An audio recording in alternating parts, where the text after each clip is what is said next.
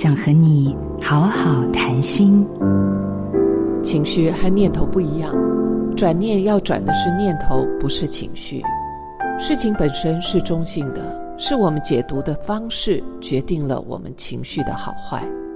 负面的念头引发负面的情绪，友善的念头引发友善的情绪。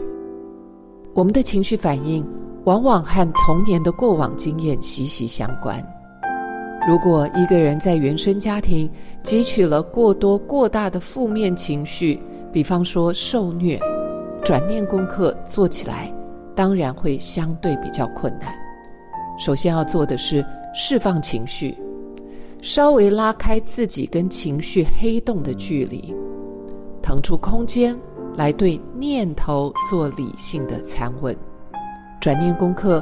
不是要把我们训练成一个没有情绪的人，而是要让我们在经历当下不舒服的情绪时，有能力快速调整自己到清明的状态，去面对眼前的真相。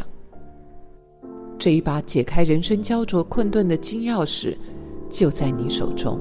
我是赖佩霞，做自己的主人，找回你的心。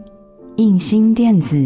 真心祝福，好家庭联播网，中部地区古典音乐台 FM 九七点七，北部地区 Bravo FM 九一点三。